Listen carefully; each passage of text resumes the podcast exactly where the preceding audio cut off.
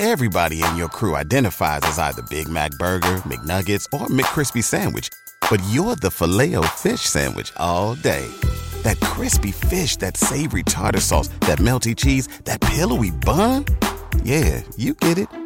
Every time. And if you love the filet of fish, right now you can catch two of the classics you love for just $6. Limited time only. Price and participation may vary. Cannot be combined with any other offer. Single item at regular price. Ba da ba ba ba.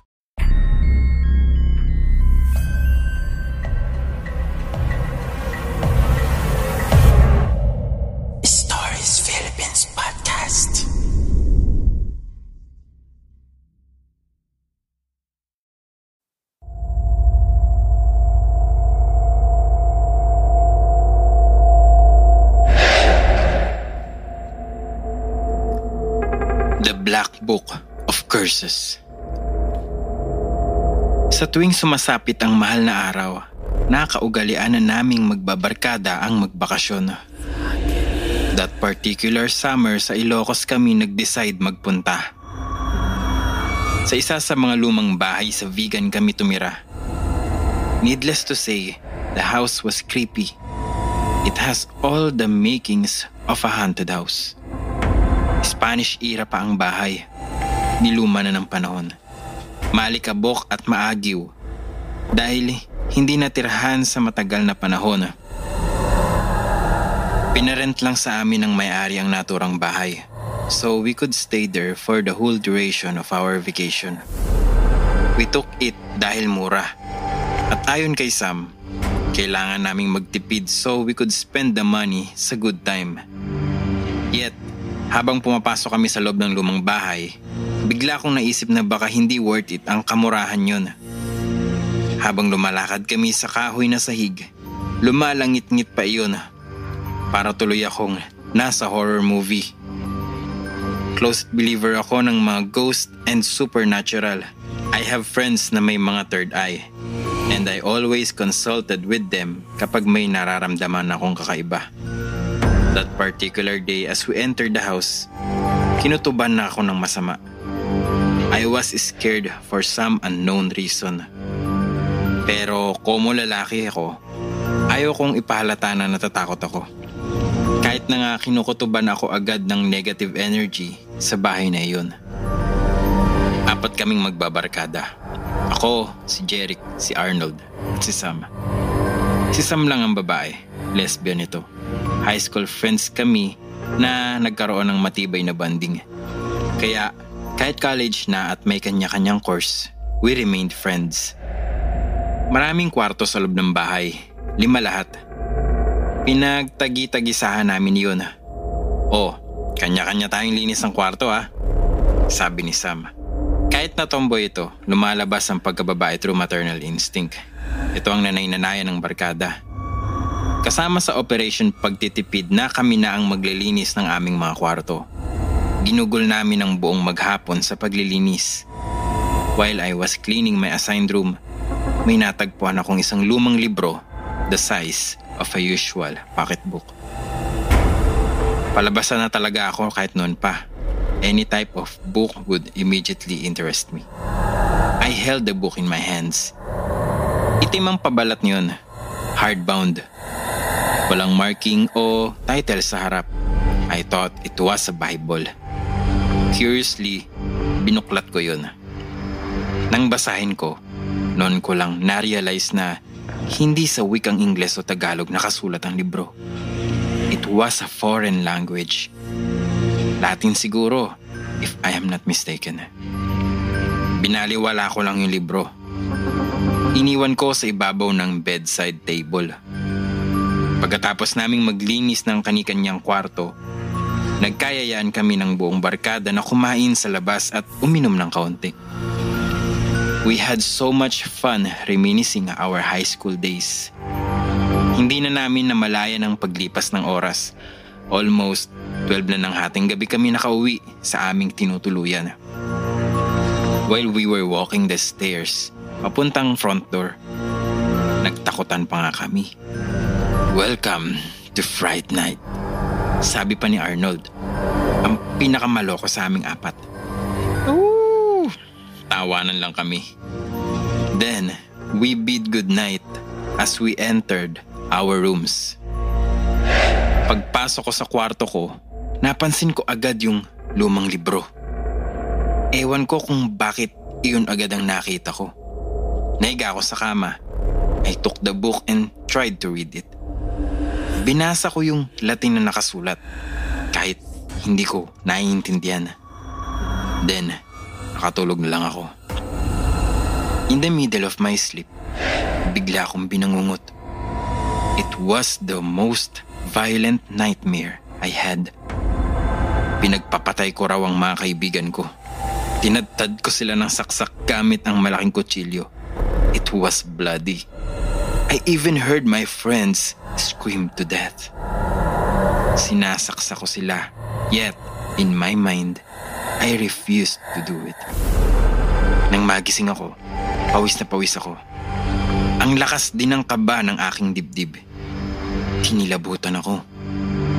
Bumangon ako at lumabas ng silid. Nagtungo ako sa kusina to get some water. As I was drinking the glass of water, may napansin ako sa lababo. Kutsilyo. It was the same kutsilyo na ginamit ko sa pagsaksak sa aking mga barkada ayon sa aking bangungot. And it was stained with blood. Whose blood? Kinabahan ako. I closed my eyes in disbelief. Could my nightmare materialized into reality? Pagmulat ko ng aking mata, wala nang kutsilyo sa lababo.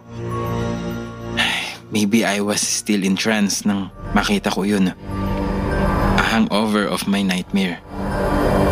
Umalis ako agad sa kusina at nagbalik sa kwarto ko. Pagpasok ko doon, I was shocked nang makita kong may anino ng isang figure na nakaupo sa kama ko.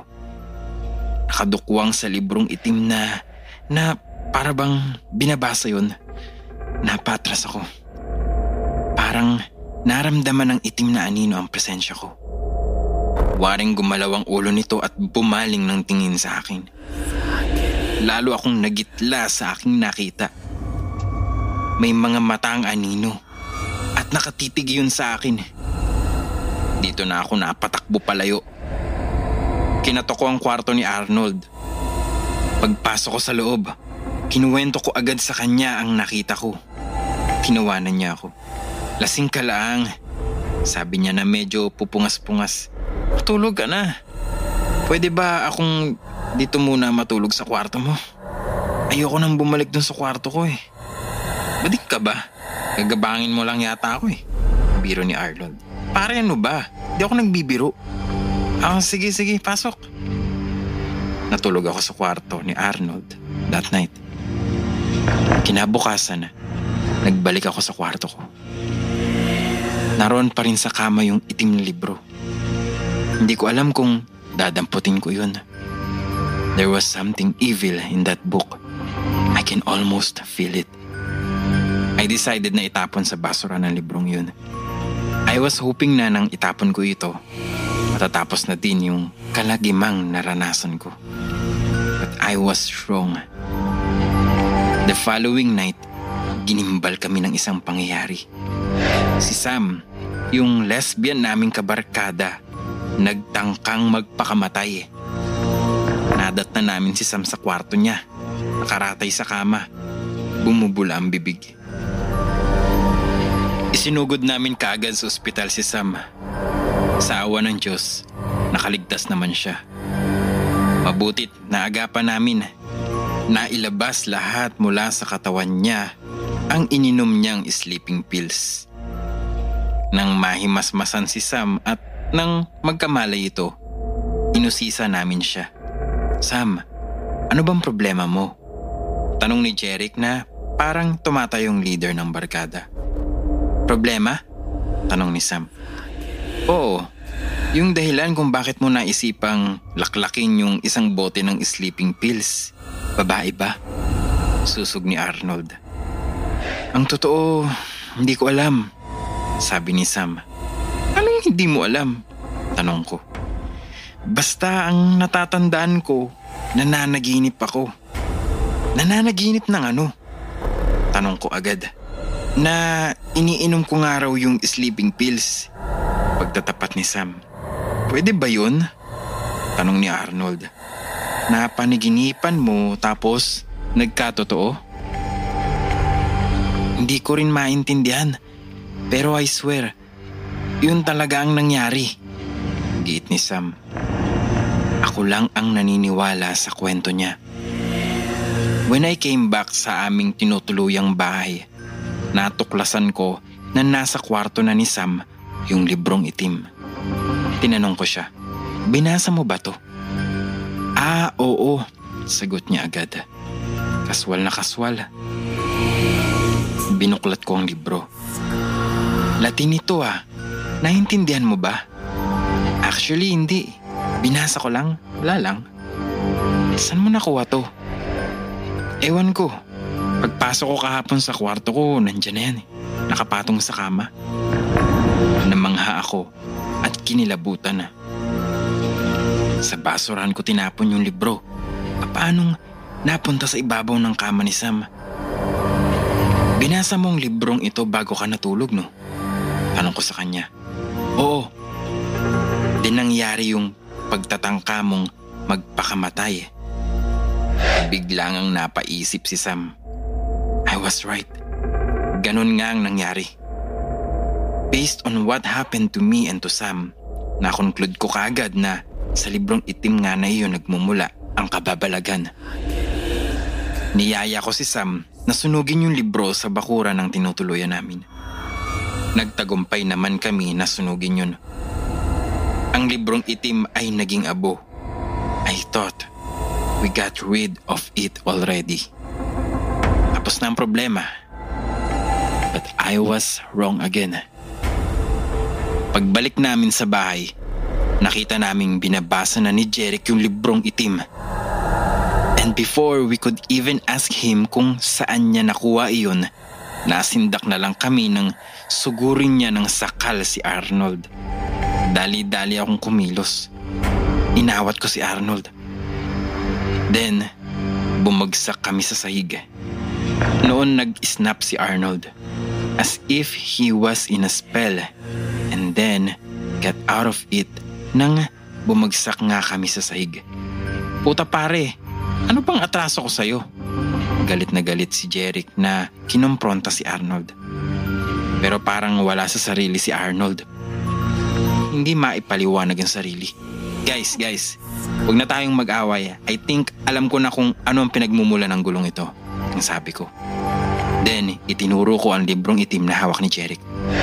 Akin na yung librong itim. Bakit? Tanong ni Jeric. May sumpa ang librong itim. What? Nabasa ko din ang librong yan kanina. Biglang pagtatapat ni Arnold. Saan mo nakuha? Tinanong ko sa kanya. Pagpasok ko sa kwarto ko, naroon na yan. Ako rin, sabi ni Jeric. I saw the book sa kwarto ko. Paanong nangyari yun? Tanong ni Sam. Itinapon na namin ang librong yan at sinunog. Hindi ba, Paul? May sa demonyo ang librong to. Ang sabi ko.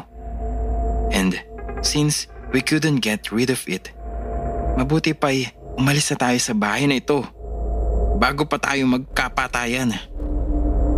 Pero hindi kami kaagad nakaalis ng bahay na iyon. We had to spend our last night there. Para bukas ng madaling araw kami babiyahe. Nagstay na lang kaming apat sa isang kwarto. Doon sa kwarto ni Sam. As we were in a circle, habang naka-Indian seat sa sahig, may sinabi si Sam. Nang basahin ko yung itim na book, nananaginip ako ng masama and then nangyari yung panaginip. Oh, ganun din yung nangyari sa akin, sabi ni Arnold. Binasa ko yung book na naginip ako na sinasakal ko si Jeric. Then, it happened. It was the same for Jeric too. Isa lang ang nanaginip na hindi nangyari sa realidad ang kanyang panaginip. And it was me. Tinanong ako ni Jeric, Ikaw pare, ano yung napanaginipan mo matapos mong basahin yung book? Hindi ko masabi sa kanila. Hindi ko alam kung papaano. But one thing I told them, I couldn't hurt you guys kahit na anong mangyari. Then I asked Jeric, Huwag kang matulog pare. Bantayan mo lang ako. Ha? Bakit? Tanong nilang lahat. Basta, bantayan niyo ako kahit na ano ang mangyari. Hindi nga nagtagal at natulog na ang lahat, liban kay Jeric na sumunod sa utos ko. Ayon sa kanya, binantayan daw niya ako until 2 a.m. Nang wala namang nangyayari, natulog na rin daw siya. Pero lalimpungatan siya. And when he opened his eyes, wala na raw ako sa kwarto. Lumabas si Jeric at hinanap ako. And there, sa kusina, nakita raw niya ako. Hawak ang malaking kutsilyo. Sabi raw niya, Paul, anong gagawin mo? Pero hindi raw ako sumagot. Nanlilisik ang aking mga mata na tumingin daw ako kay Jeric. Then, I began my attack. Nagkaroon kami ng struggle ni Jeric sa sahig. Hindi raw maintindihan ni Jeric kung saan nagmumula ang aking lakas. Pinag-aagawan namin ng kutsilyo hanggang magising sina Sam at Arnold. Instinctively, kumuha ng tubig si Arnold at isinaboy daw sa aking muka. Dito ako nag-snap out of the trance. Nagulat na lang ako nang makita kong hawak ko ang kutsilyo at nakadapa ako kay Jeric. Ikinuwento nilang lahat sa akin ang nangyari. Takot at takot ako. Hindi sa multo, kundi sa maaari kong gawin because of that cursed black book. Hindi na namin pinaabot ang pagsikat ng araw. Umalis na kami sa bahay na yun before any violence occur. Pagdating sa Maynila, I consulted a friend regarding what we had experienced. According to him, posible nga daw na libro iyon ng kadiliman. A book of curses. Iyon daw ang tawag doon. Nakasaad sa libro ang mga sari-saring sumpa na ang sino mang bumasa ay magiging biktima. Magkakatotoo sa kanya ang nakasaad sa libro ng mga sumpa. Pero, sino ang gumawa ng librong iyon? How did it exist? Tanong ko. Masasamang espiritu ang may akda ng aklat na iyon. Mga kaluluwang puno ng galit at puot ang puso. Mga kaluluwang ligaw. I was glad na hindi nangyari yung napanaginipan ko na pinagsasaksak ko ang mga kaibigan ko. At bagamat nagkaroon kami ng malagim na karanasan sa bakasyon naming iyon, laking pasasalamat ko pa din at walang nangyaring masama sa amin. That the curse did not break our friendship. Fact, we became more closer. Hanggang ngayon, nananatiling solid ang barkadahan naming apat.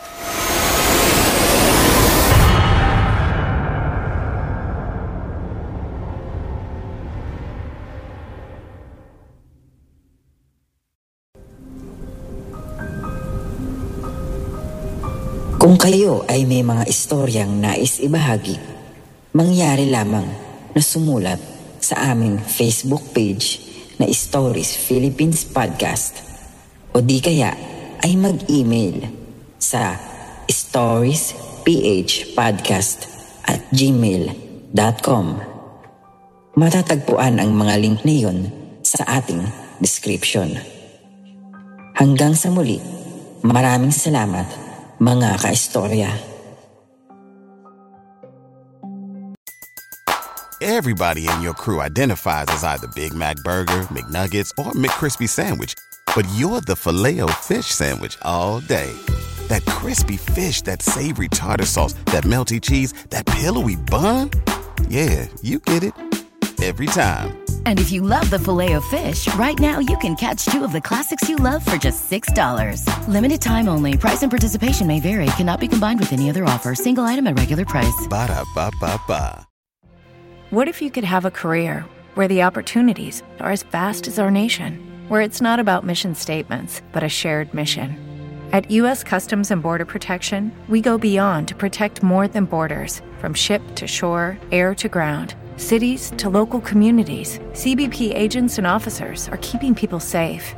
Join U.S. Customs and Border Protection and go beyond for something far greater than yourself. Learn more at cbp.gov/careers.